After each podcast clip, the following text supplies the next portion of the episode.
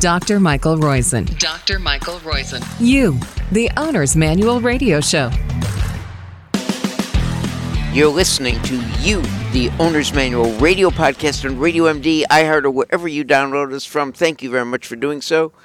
Do rate us weekly. Do tell your friends about us, uh, especially if you like us. We are, as usual, sponsored by Life's First Naturals, lifesfirstnaturals.com, the makers of a supplement I take every day, bovine colostrum, and a probiotic I take kind of every other day or every third day with two different other probiotics because I like to rotate them and get a variety. Life's First Naturals with an S.com.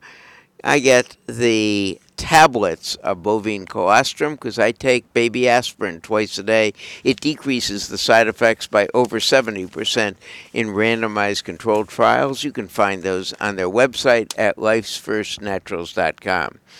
Is colonoscopy useful? Well, it's only if you get it, and we'll go through that story in a little bit. It's like blood pressure lowering. It's only useful if you lower it.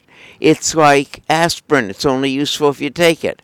We'll get over that and why I have problems with some of the analyses, the statistical analysis called intention to treat analysis, and why I prefer on protocol analysis. Lack of protein negatively impacts skeletal muscle recovery after transplants. You can't go low protein. As you're over the age of 50, you got to go at least one gram per kilo of weight. That means if you're 70 kilos, you need at least 70 grams of protein. It's tough to get if you're vegetarian. Where do I get it? We'll get into that in a few seconds. And the um, breathing exercises improve quality of life, both in general for all of us, as well as in incompletely controlled asthma. Menopause, hot flashes, and night sweats are associated with stress and depression, and phthalate exposure increases the risk of obesity. Why? Because you end up with less sex hormone binding globulin, and that means less testosterone, and that means less male in men and less muscle in women. Diet modification may provide menstrual pain relief. Let's go into those stories. The first one is the one I am most enthused about talking about because it's so important. Um, this is uh, my title is Don't Pay Attention to Just Headlines. If you do keep your blood pressure low and you do get a colonoscopy and you do take an aspirin a day, if you and your practitioner agree on it, you are likely to gain huge benefits. But you have to do it to get the benefits. That's what we stress in the Reboot Your Age app what is beneficial for you. So I have major disagreement on studies that make conclusions based on what is called intention to treat. And let me give you an idea of what intention to treat is. If you look at the colonoscopy study that just occurred in the New England Journal, I think it's called the Nordic uh, colonoscopy trial. It's got something like that um, title, and I'll get to that. Um, Nordic European Initiative on Colorectal Cancer, NORD ICC, it aimed to investigate the effects of colonoscopy screening on the risk of cancer and death. Men and women aged 55 to 64 randomly enrolled into two groups. Those in the invited group, which is 28,000, were invited to have a one time colonoscopy screening at no charge, while those in the usual care group, and they don't usually get insurance paying for it in these Nordic countries, at least they didn't at this time, received, and there were 56,000, received no indication. Follow up was 10 years. Great study design, right? Unfortunately, in the intention to treat, there was an 18% reduction in colorectal cancer, but no benefit on death um, or all cause mortality. But only 42% of participants in the invited group got the colonoscopies. on a per protocol basis, that is, the ones who got the colonoscopies, there was a um, 40% reduction in colorectal cancer diagnosis, a 50% reduction in colorectal cancer mortality. You got to get the colonoscopy to get it. So, what does this mean? Um, it means that as an individual, when it comes to your decision whether or not to undergo blood pressure treatment, so we've got the same thing, you need to get the blood pressure treatment to get a benefit, or colonoscopy screening, or taking aspirin with lots of water and bovine colostrum, please. Efficacy is far more important than effectiveness. What do I mean by that? It is the only way you get a benefit from a colonoscopy invitation is if you actually get the colonoscopy. Or to avoid stroke by lowering blood pressure, you actually have to get a lower blood pressure. Or to prevent a heart attack with aspirin, you actually have to take it.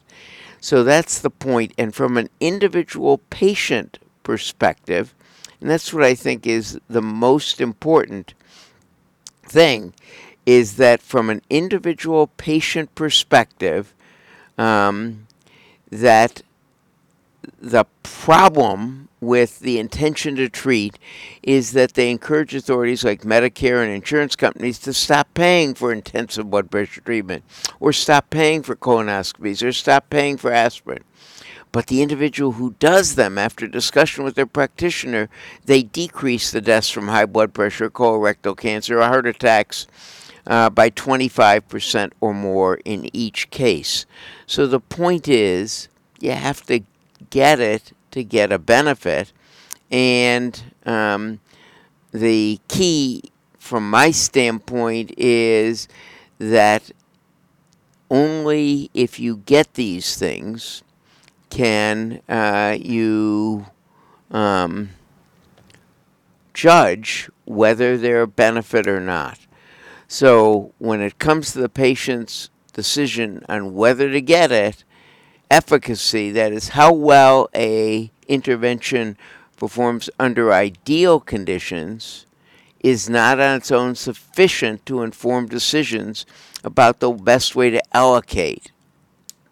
Um, effectiveness, how well an intervention performs in real world conditions, in which patients are free to make their own decisions, is also critical on population level. But when it comes to your decision, to undergo blood pressure treatment or not, to undergo colonoscopy treatment or not, to take aspirin or not, efficacy is far more important than effectiveness. So that's my take on that important subject, and I hope you don't mind my going elaborating on that. Um, let's look at some of the other studies this week, and I don't think any of them are as important as you getting a low blood pressure or you getting colonoscopy screening. Um, the uh, next study is if you don't get enough protein, you don't recover as fast from transplants or from anything else that's an intervention, including lifting weights. You need protein. How much protein do you need? You need one gram per kilo of body weight. If you're 70 kilos, you need that's 150 pounds. You need 70 grams of protein a day. How do I get it?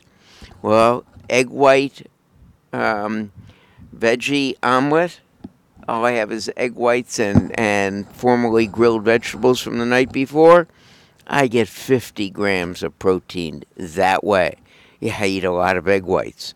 And what about a salmon burger? Each salmon burger, 20 grams. So there's 70 right there. And I often have two or three salmon burgers. Two of them, I'm 90 grams of protein right there, and that's my usual daily minimum and I'm only about 60 kilos, a little less. So that's the goal. Um, the uh, next story I want to talk about is the one on. Well, I already told you a little bit about it. It is doing breathing exercises. How do you do them? You get a resistance, an inspiratory resistance device. They cost under $20 for ones that work. And you breathe through it 10 times a day with your nose. You hold your nose as you breathe through it. And it gets your diaphragm. It's essentially doing exercises, strength exercises for your diaphragm. That improves breathing in asthma as well as in normal life. Menopausal hot flashes are associated with depression, night sweats with both stress and depression, and that increases overall risk of um, illness. So, what's the point? Get treatment for it. We have very good treatments. When you combine aspirin with estrogen and progesterone therapies, the estrogen patch there, progesterone, um, if you will, the micronized progestin, you decrease your risk of breast cancer, you decrease your risk of heart disease, you decrease your risk of dementia. But remember, you got to combine it with aspirin because the major risk of estrogen and progestin therapy is increased clotting. Speaking of estrogen and testosterone, phthalate exposure lowers your sex hormone binding globulin, means you metabolize more of your estrogen and testosterone, means you have more obesity. The key point is avoid phthalates. How do you avoid phthalates? Well, they're harmful chemicals in numerous products, including personal care items, cosmetics, cleaning supplies. So, um, this is really important look and see if they have phthalates, or write the manufacturer if you can't find out before you use something. Um, usually they'll be honest with you. Um, they're in a lot of plastics. I don't know what to say other than try and avoid them. Um, the uh, the only other story I wanted to say is diet modification, going from omega sixes to omega threes reduces inflammation, reduces menstrual pain, even reduces migraines.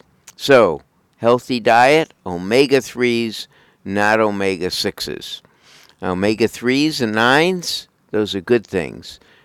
What do you find them in? Canola oil. You find them in walnut oil. That's really the only nut with them. Um, avocado oil has omega 3s, flax oil, flax seeds, omega 9s, extra virgin olive oil. Those are good things. So, our take homes for today one, you gotta get, if you're going to get the benefits from lowering your blood pressure, you gotta lower your blood pressure. If you get the benefits of a colonoscopy, you gotta get it. You get it for the benefits of aspirin. This is incredible only 64% of people in the ARRIVE trial who were randomly allocated to aspirin actually took 40% or more of the aspirin.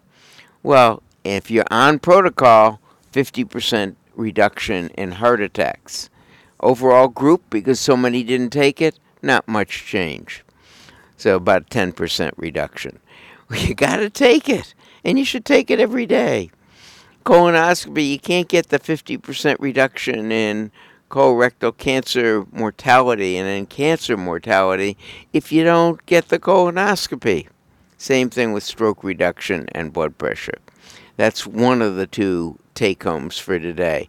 Another take home from today um, is uh, that you need more protein, at least 70 grams a day. Tough to get if you're on a vegan diet. I believe that when we get older, um, the uh, what um, is called a pescatarian vegan diet or Mediterranean diet is best for all of us. That's with fish, um, maybe egg whites, um, which I obviously believe in, and uh, um, veg- vegetables. Uh, phthalate exposure, bad. See if you can get rid of it and going to omega 3s good for reducing menstrual pain and a whole bunch of other problems as well, like migraines. This has been Dr. Mike Roizen, and you're listening to You, the Owner's Manual radio podcast. This has been 1121A. By the way, you're going to want to listen to a bunch of the recent bees. They've been just outstanding guests. Thanks very much, Caitlin, for engineering, especially you for downloading us. Remember, go to our sponsor's website, lifesfirstnaturals.com. Just even click on it just to show that you care. You don't have to get anything. You can look at the data on the randomized controlled trials.